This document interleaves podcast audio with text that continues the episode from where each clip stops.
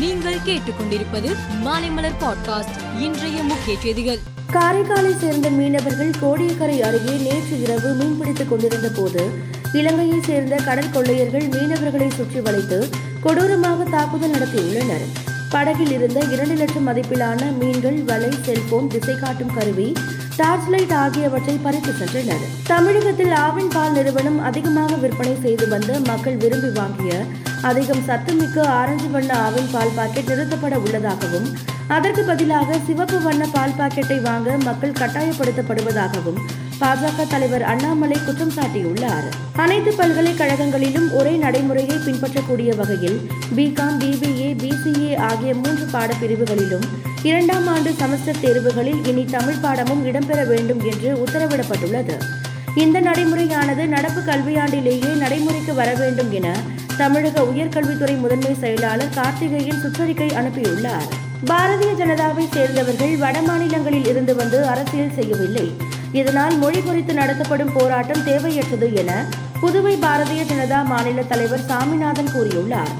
திமுகவினர் நடத்தும் சிபிஎஸ்இ பள்ளிக்கூடங்களில் இந்தி இல்லையா என்றும் அவர் கேள்வி எழுப்பினார். சென்னை பரங்கிமலை ரயில் நிலையத்தில் கல்லூரி மாணவி சத்யபிரியா ரயிலில் தள்ளி கொலை செய்யப்பட்ட சம்பவம் கடும் அதிர்வலைகளை ஏற்படுத்தியுள்ளது.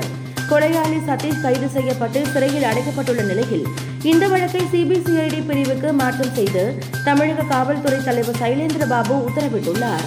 காங்கிரஸ் தலைவர் பதவிக்கு போட்டியிடும் மல்லிகார்ஜுன கார்கே சென்னை சத்தியமூர்த்தி பவன் வந்து நிர்வாகிகளிடம் ஆதரவு திரட்டினார்.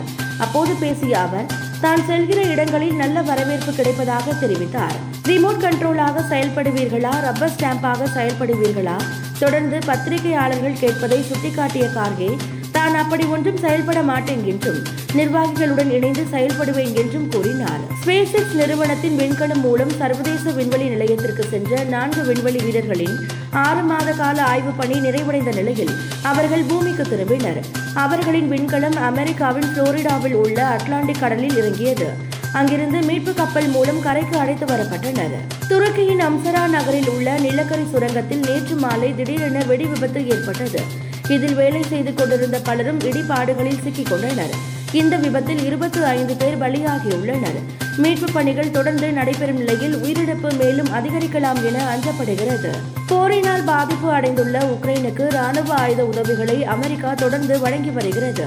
இந்நிலையில் உக்ரைனுக்கு மேலும் எழுநூற்று இருபத்தி ஐந்து மில்லியன் டாலர்கள் நிதி உதவி அளிக்கப்படும் என அமெரிக்க வெளியுறவுத்துறை செயலாளர் ஆண்டனி பிளிங்கன் உறுதியளித்துள்ளார்.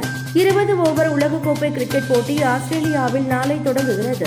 நவம்பர் பதிமூன்றாம் தேதி வரை ஏழு நகரங்களில் நடைபெறும் இந்த போட்டியில் மொத்தம் பதினாறு அணிகள் பங்கேற்கின்றன. ஆஸ்திரேலியாவில் முதல் முறையாக நடக்கும் இந்த போட்டியை காண ரசிகர்கள் மிகுந்த ஆர்வம் காட்டி வருகிறார்கள்.